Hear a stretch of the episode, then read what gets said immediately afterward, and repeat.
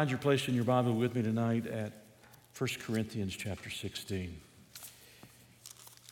Tonight we finish, this will be the last message in the Dear Paul series.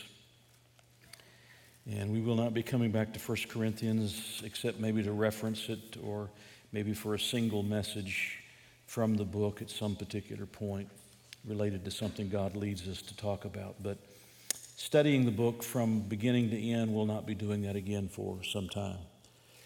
We've spent, as of tonight, 39 uh, Sundays of 52 in 1 Corinthians. And I hope that I haven't worn you out. I hope that you have enjoyed the study. I hope that you've learned in the study. I hope you've been challenged by the study. I hope you've been comforted at times by the study. I hope you've been convicted at times uh, by, the, by the study from 1 Corinthians. It's the first time in a long time that I've preached through an entire book on a Sunday morning. I've done that on Sunday evenings a, a number of times, but it's the first time I've done it on a Sunday morning in some time. I was talking to a, a younger pastor not too long ago, been several months ago, but not too long ago, and I was asking him what he was preaching on. He was preaching on the book of Luke. And I said, Well, how long are you going to stay in the book of Luke? He said, I've already been in it going on three years.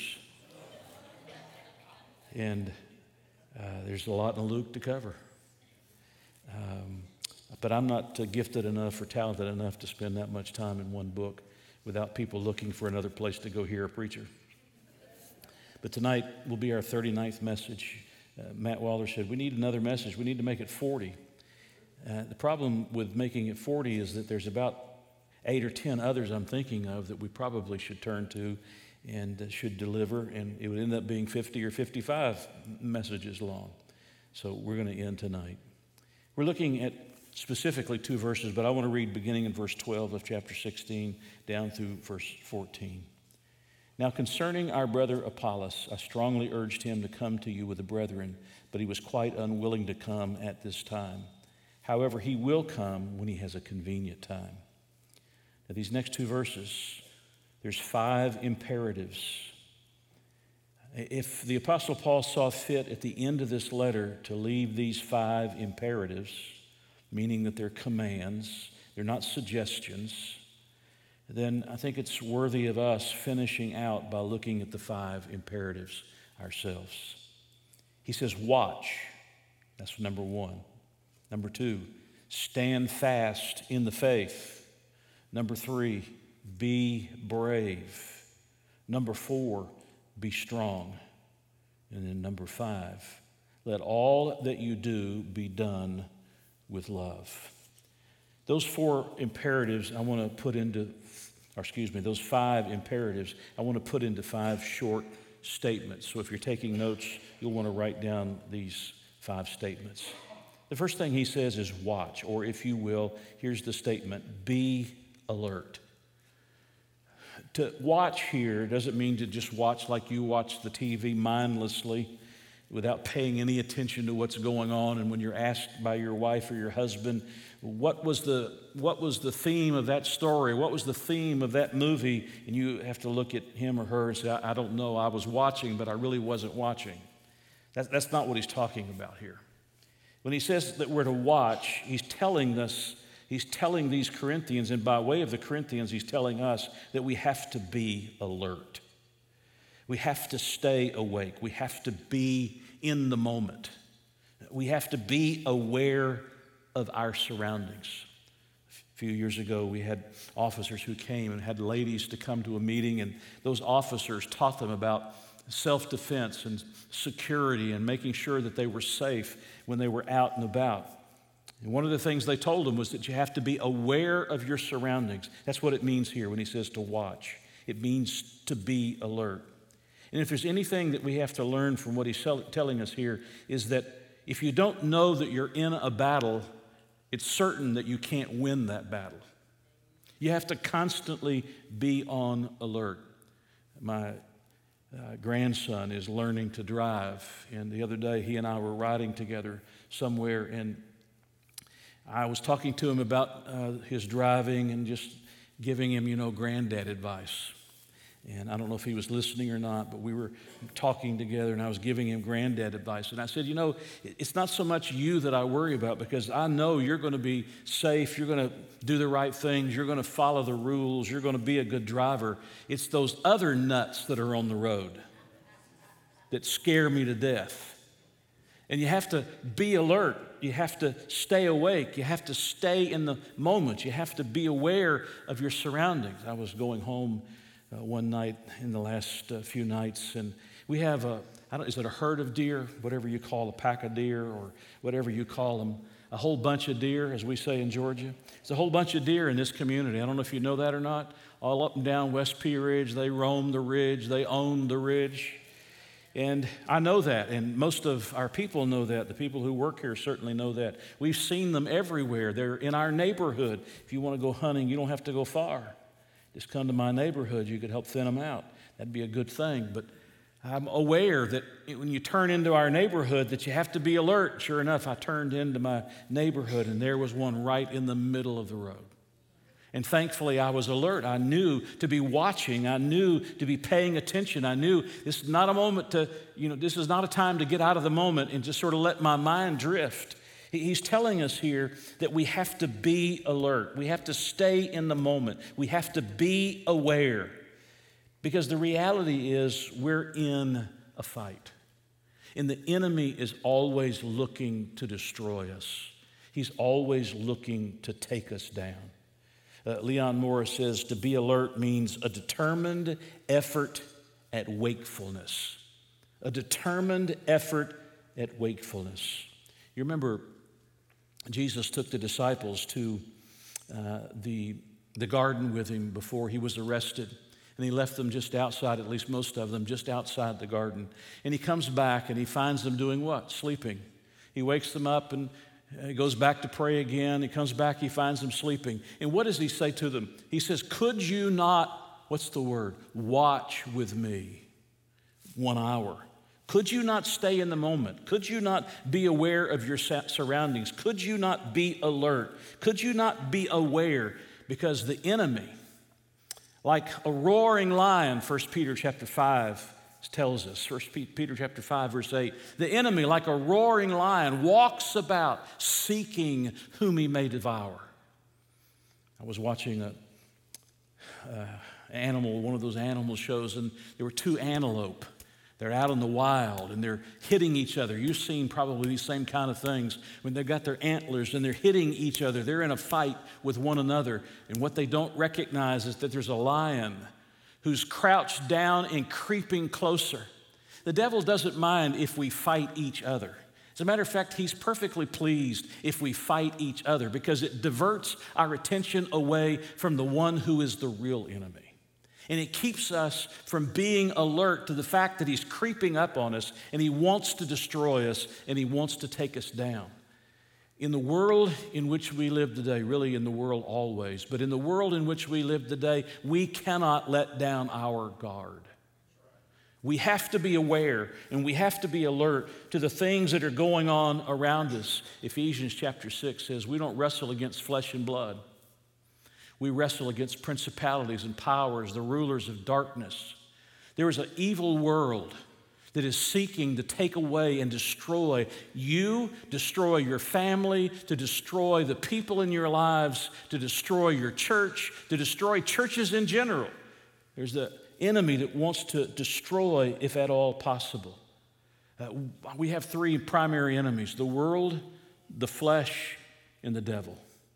The world are the world's philosophies and the world's ideals, uh, the world's thinking, uh, the, the world's way that is contrary to the ways of God. And John says, if you love the world, the love of the Father is not in you. If you love that world that is contrary to the ways of God, then the love of the Father is not in you. The love of the Father is not in you in a controlling fashion. The world, the flesh, that's that inner drive that all of us have that pushes us to do that which we know we shouldn't do, what isn't right for us to do, and that flesh that constantly lusts after things that are, that are wrong. And the devil himself. He doesn't come to us with a pitchfork and uh, in a red cape and with horns on his head. He comes to us as an angel of light and he seeks to destroy, and you have to be alert. Here was a church that needed the reminder to be alert, right? I mean, think about all the things that they've been dealing with. Think about all the things that have caused problems within this congregation. From their own immaturity, where they're fighting with each other, to where they're suing one another at the courts of law over minor issues that shouldn't have to be settled in a courtroom, uh, to allowing immorality to exist in the congregation and doing nothing about it to discipline to all kinds of other forms where they were not loving one another and showing compassion to one another. All of these things were going on in this congregation. He says to this church, Wake up. This kind of evil exists all around us. Be alert. I would say to those who are heading off to college, be alert, watch. There are going to be those seeking to destroy your faith, to undermine the foundations of your faith. I would say to you, parents, there's, there, there's an enemy who's seeking to destroy your children if at all possible. He's, he's lurking. He, he's lurking, and if the kids aren't watching, then we have to be watching as parents. There's an enemy that wants to slip into our churches, false teaching and false doctrine, and get us to compromise the truth of the Word of God so that we fit in with the society around us and we are more accommodating to the society around us. And all of that is stuff to which we have to be alert. We have to stay in the moment, we have to be watching. And we have to understand that we have an enemy that's seeking after us. Our culture regularly says there's nothing wrong with homosexuality or lesbianism or gender fluidity or transgenderism or fornication or co- cohabitation or profanity or vulgarity, and the list can go on. Surely you don't live by a book that's antiquated, 2,000 years or more old. Why would you be living by a book that's so out of date? We don't live in the first century like the Gospels give to us. We live in the 21st century. Get out of the past. And yet, the Apostle Paul comes and says that kind of stuff's been going on since the beginning. It's going to go on until Jesus comes uh, and sets it all right. And so you have to stay alert. You have to stay alert. Foolish is the parent who lets their children raise themselves for the most part and doesn't stay alert or doesn't care about who their friends are, the friends of their children. It doesn't care about where they're going or what they're doing. A parent has to stay alert. A Christian has to stay alert. How many of you, because your company has to deal with uh, the government, you're having to take DEI training, diversity, equity, and inclusion training, and you're being told things within that DEI training that you know is contrary to your faith. But they're going to force you to accept it. They're going to look at you and tell you you're the one that's out of step, and your job's the job that's uh, in jeopardy if you don't follow along and do what we tell you to do in this respect. And churches, have moved in the same direction. Churches have begun to accept this kind of conduct and this kind of behavior and to redefine the scripture. We have to be alert. We have to be alert. By the way, that's one of the reasons God gives you pastors. They are here as shepherds to be alert where you're not looking and not paying attention. They're supposed to be looking and paying attention. Be alert. The second thing he says, he says, watch. Then he says, stand fast. Or another way to say that is this little phrase, if you want to write it down, first is be alert, the second one is stand firm. And literally, he's saying keep standing. It's an imperative, but he means to keep on standing.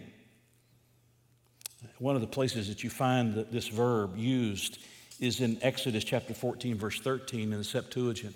I was looking up this word and uh, in the definition of the word, it gives you all the places in the New Testament where it's used, and then you get down to the bottom and it shows you where it's used in other places, in other contexts. And one of those contexts was in this passage that I just mentioned to you, Exodus 14 13, uh, where the Septuagint, the Greek translation of the Old Testament, used this exact same Greek word. And, and, and listen to what's going on in that passage.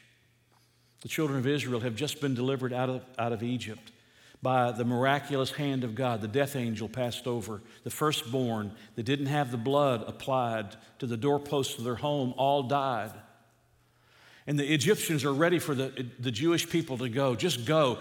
Take the things we're giving you. Just go. Get out of here. We don't want you around here. Please get out of here.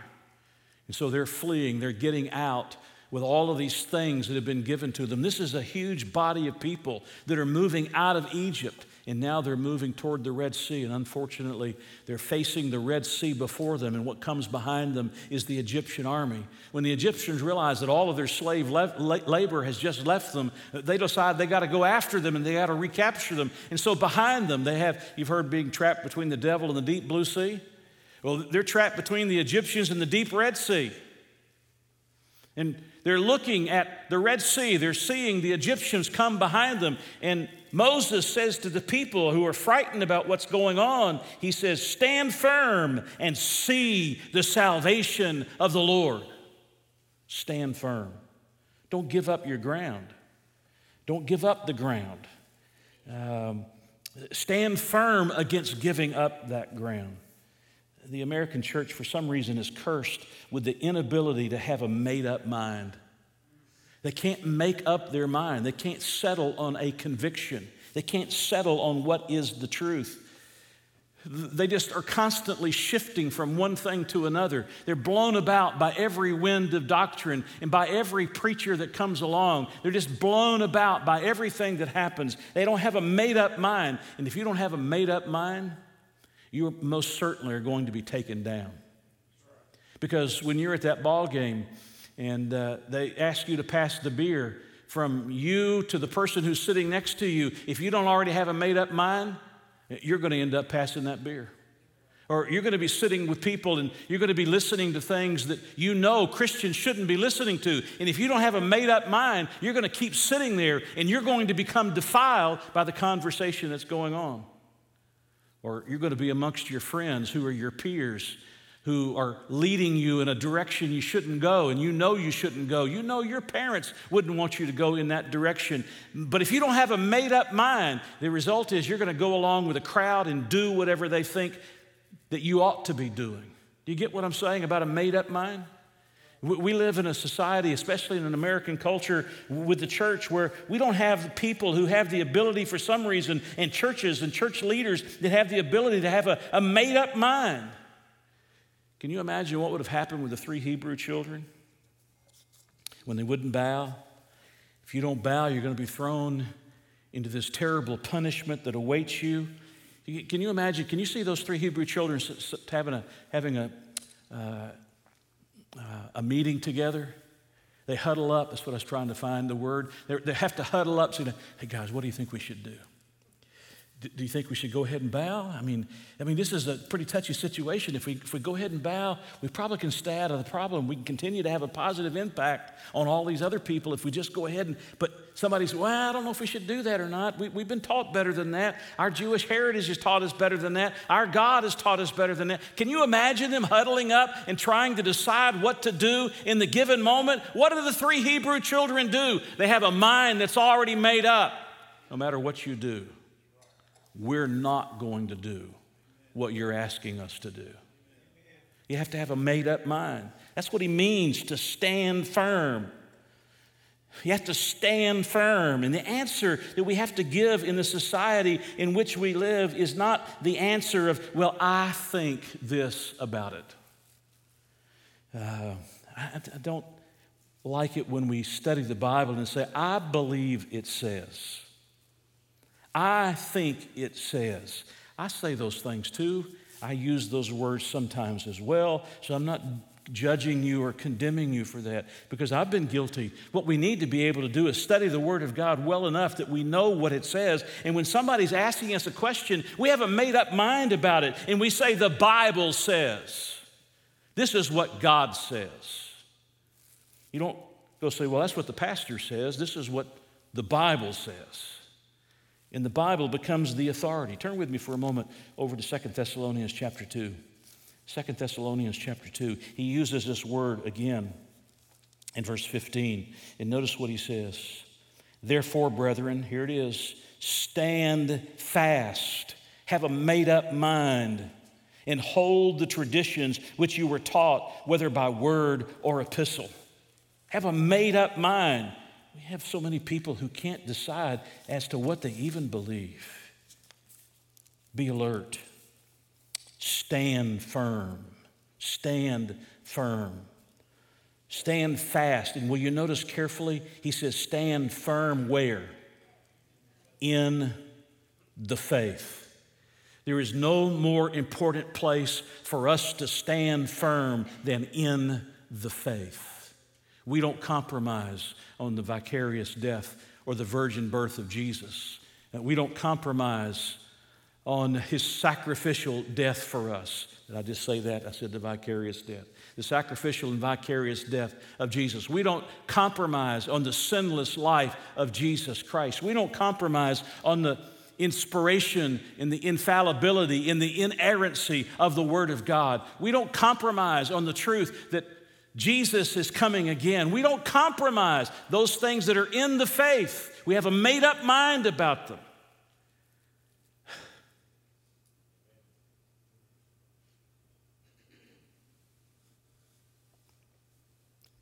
I know pastors that have moved from being pre tribulational to being post tribulationist. Good night. Don't you think you would have had that settled before you ever got in the pulpit of a church somewhere to begin preaching and to begin teaching? Have a made up mind, stand firm. Stand firm in the faith. We don't compromise the faith. You say, well, what if everybody leaves and goes to the liberal churches? We don't compromise the faith. You say, well, everybody else is letting them live together and the, nobody's saying at the other places about homosexuality, transgenderism, blah, blah, blah. Nobody else is saying anything about that. We continue to preach the truth. We preach the truth if there's a small group or there's a large group. We preach the truth. We stand firm. We stand firm. We have our minds made up. Listen, if you don't know what we believe by now, you haven't been here long enough to know, maybe, or you're just not paying attention. You're just not paying attention. Number three, we have to be alert. We have to stand firm. Number three, we have to grow up. We have to grow up. Watch. Stand fast. Stand firm in the faith. Be brave. It's an interesting little word. Some translations, especially the King James, translate it this way quit you like men. Wow, that's an old English word. Quit you like men. You know what he means when he says quit you like men? It means to act like men. And all the wives are saying, oh, no, no, not, not like my husband. Please, no, no, no, no. That's not what we're talking about here. But when he says to be brave, to, to quit you like men, to act like men, he's telling you that we need to act like responsible adults act like responsible adults. Uh, have you noticed uh, how immature so many people who say they've been Christians for a long time really are? And how much they whine and cry and have to be pampered and taken care of like a little baby who has to get its diaper changed and has to be fed with milk that's been prepared by somebody else because they've never learned to feed themselves or take care of themselves. That's what he's talking about. Grow up. Start being responsible. Become a person of character.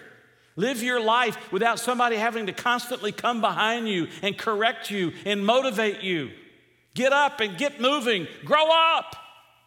You expect the child somebody in adolescence to have to be reminded and motivated. You expect an adult to need less reminding and less motivation, right? Grow up. Grow up. 1 Corinthians chapter 13, verse 11 says, When I became a man, I put away.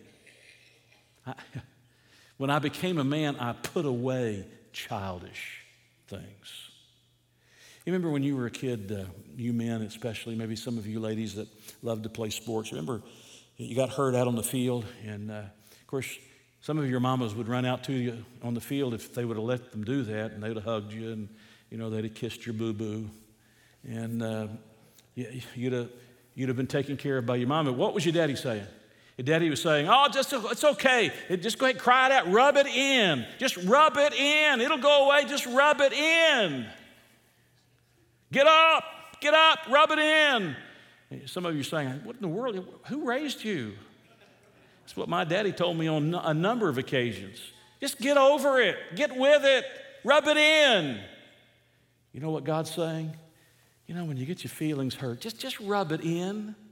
Stop acting like a baby, expecting somebody's gonna come and gonna coddle you and make you feel good about yourself. When you hear a sermon that's convicting and it gets to you, and is they say, Well, you stepped on my toes. Well, I'm not trying to aim for your toes, I'm looking for your heart. And you get under conviction and, and it's really bugging you. Well, first of all, get it right with God, then rub it in and get up and get moving. You say, Well, he preached something I didn't really like. Well, you know what? You know what? If it's out of the Word of God, doesn't matter whether you like it or I like it. It's the Word of the living God. And so just rub it in and get up and be a responsible adult and do what you're supposed to do. I get so weary of having to motivate people that ought to be motivated without having to be motivated. Did you get that? I don't know what I said, but I think it was profound. I get tired of having to motivate people that ought to be motivated without being motivated. Can't you grow up and just do the right thing? If you're supposed to be at work at eight, go to work and be there at eight. If you're supposed to get off at four or five, work till you finish your work period. If you can't be there for some reason, call them and tell them why you can't be there and ask for one of your sick days or your days off. Why don't people have to go behind and constantly be pumping you up? Are you still a child?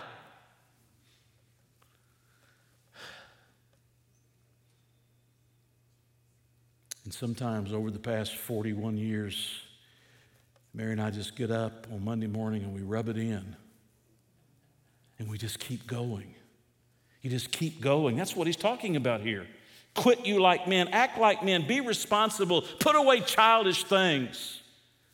Start acting like an adult, a spiritual adult. And if need be, rub it in and get moving. That's what he means. Do you get what I'm saying to you? Grow up. Grow up. Life isn't easy, it isn't always fair. There are hardships. Sickness exists. Tragedies occur. Reversals will happen. Death comes. That's the reality of the life in which we live. This is a sin cursed world. This is not the kingdom of God, and this is not the new heaven and the new earth. That's the way things are. My daddy died, and it hurt, but you have to rub it in and keep moving. And my mother died, and it hurt, but you have to rub it in and keep moving. And I have family members that have broken my heart extended, not near relatives, but extended relatives that have broken my heart, and you have to rub it in and keep moving. Can't throw up the, the surrender flag and walk away and say, ah, you know what? If this is what God is like, then I'm just, come on, man. Grow up. Act like an adult. And understand you have responsibilities and you move forward. You rub it in and you move forward. Grow up. By the way, they needed that encouragement, didn't they? Paul said, I'd like to feed you with something stronger than what I'm giving you, but the only thing you can handle is milk. That's the only thing you can handle. You're still little babies. You shouldn't be that way, but you're still just acting like little babies. And you realize that a lot of the things that people get upset about in churches, now I'm preaching to the choir, none of you are in this category. But you understand that a lot of things that people get upset about in the church are just absolutely childish. If you're a new believer, I understand. I get it. But if you've been saved any length of time, sometimes uh, you just feel like saying deep within your spirit, though I don't say it, would you just grow up? Just rub it in and keep moving. So he's telling them, first of all, be alert, stay in the moment, watch your surroundings, stand firm, especially stand firm in the faith. Have a made up kind of mind where you know what you believe, you know what you believe because it's found in the Word of God, and stand there. If your children don't stand there, you stand there anyway. If your parents don't stand there, you stand there anyway, and you grow up. Grow up! But fourthly, He goes on here, he says, Watch, stand fast in the faith, be brave. Then he says, Be strong. Again, studying the word itself is interesting understanding. If you're writing phrases down, be alert, stand firm, grow up, keep fit. That's what he's talking about here. Keep fit.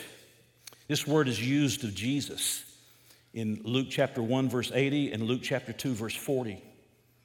It's used in Ephesians chapter 3, verse 16, where it says, strengthened by his spirit in the inner man.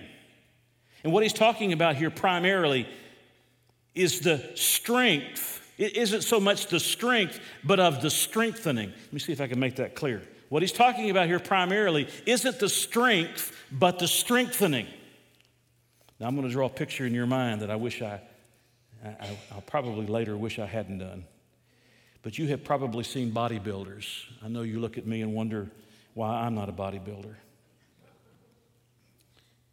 Um, you've probably seen bodybuilders. You've seen them. They, they, they, they work out and exercise, and then they get up on the stage and they stand up and they pose and they flex their muscles and the, the, scary thing is what they're doing before that, looking at themselves in the mirror. That to me is just, I can't understand that. But they pose and, and they, they flex their muscles and they got, they got muscles where you didn't know there were muscles that existed. And they get those muscles to bulge. They rub themselves down with all that stuff to make their skin as shiny as possible. They shave off all the hair so there's no hair on their arm. You gotta be strong. Do I look like a bodybuilder? They gotta be strong.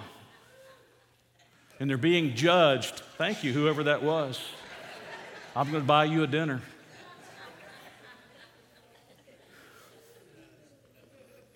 He's not talking about the competition where the bodies are being judged. He's talking about all of the work that went into those bodies becoming like that. Do you understand the difference?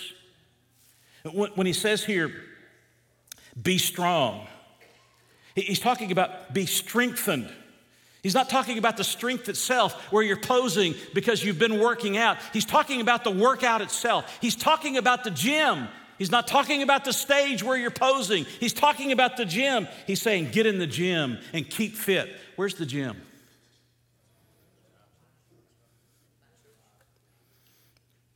The church is one, the scripture is another, a life group is another. Witnessing to others, discipling people in the faith caring for those that are broken, reaching out to those that are lost.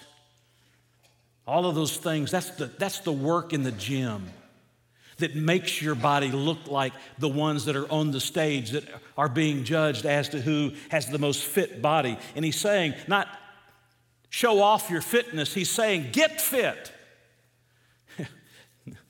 Maybe that'll be my new, uh, my new uh, first of the year promise that I'm going to, to get to get fit. Nobody wants to encourage me with that. He's talking about the strengthening that goes on. How, how do you stand firm? How, how, can you be alert? How, how do you grow up? Well, let me ask you how do you build muscle? How, do you build endurance? How, how do you build your, your body? You get in the gym and you work out. You push those, those uh, barbells, and uh, I don't even know what's in a gym, whatever's in a gym. You do all those things that are in a gym. I spend a lot of time in gyms, you can tell.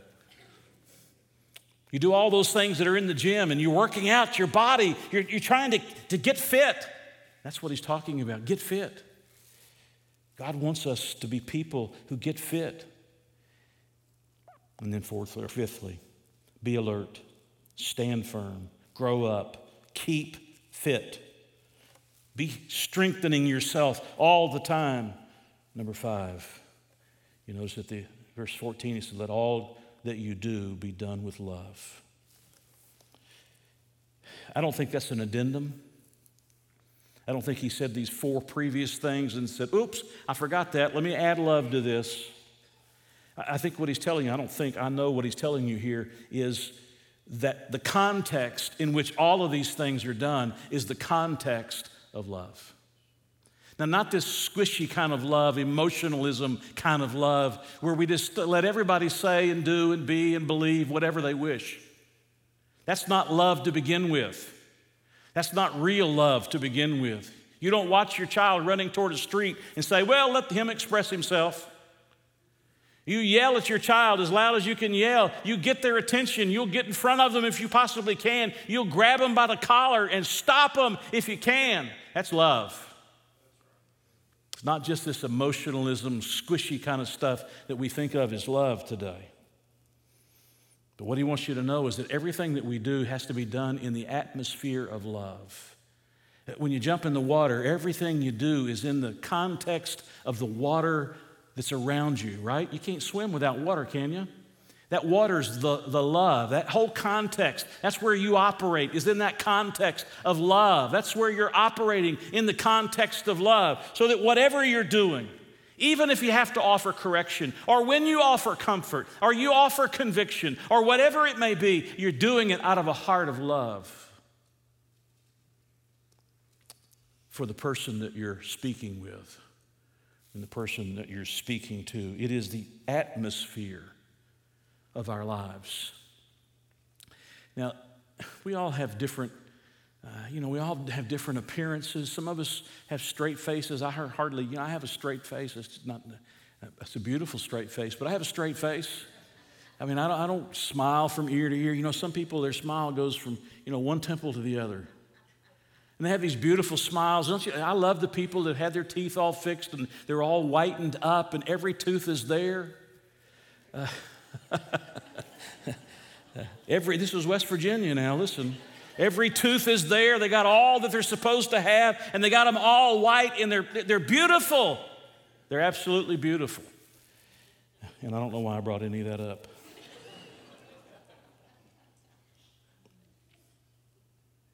Whether you have that kind of a appearance or whether you have this sullen look appearance that I have, you have to make sure that the motivation for everything you do, because you can smile really big and have hatred in your heart. And you can look like this and you can have, you can have love in your heart and do what you're doing because you love the person. And he says, whatever you do, he says you ought to do it in the context in the atmosphere, in the surrounding, everything that surrounds you, everything that motivates you, let it be this love. Let all that you do be done in love. That means when you're driving that shuttle, you're doing it in love. That means when you're one of the hospitality team and you're welcoming people, you're doing it in love. That means when you sit down with your life group and you lead your life group, you're doing it in love. That means when you're talking to somebody in the building that you're fellowshipping with, you're doing it out of love. When you're holding a baby in your arms, you're doing it out of love. That means when you're taking care of those children, you know, those toddlers that seemingly have more energy than any person should on the earth be allowed to have. You do it out of love, or you're dealing with the children and all the questions. You realize kids can ask some of the hardest questions on the planet. And you realize you do it with love, or you're dealing with teenagers. Teenagers some of the most beautiful people on the planet. Really, they are. You do it out of love. You're working with college students, or you're dealing with adults, or senior adults, or couples, or you're counseling with somebody. Whatever it is you do, you do it out of love. I do it from love in my heart. Well, I don't feel that. Yeah, well, then get before God. Rub it in, whatever's causing you not to feel it, rub it in, grow up, and let God fill your heart with His love. That's one of the fruit. That is the primary fruit of the Spirit. But the fruit of the Spirit is what's the first? Love. Some Greek scholars say that love is, it's in the singular, the fruit of the Spirit. How can it be nine qualities if it's a singular fruit? And some Greek scholars believe that the fruit is love, and out of love comes these different aspects joy and peace and long suffering and gentleness and goodness and faithfulness and meekness and temperance. Out of love comes all of these qualities because you're loving. These qualities grow out of your life. Love always. And so Paul comes to the end of this letter. What do you, what do you think he should have said? What do you think you would have said after you've read these verses with me and studied this book with me? What do you think you'd have said? I probably would have looked at him and said, There's no hope for you guys. You guys are so terribly broken. I just think you ought to shut things down and move on. The Apostle Paul stops and says, No, no, that's not what we're going to do. He says to these Corinthians, Be alert, stand firm, grow up, keep fit, and love always. And may that always be the truth that guides us in our own church.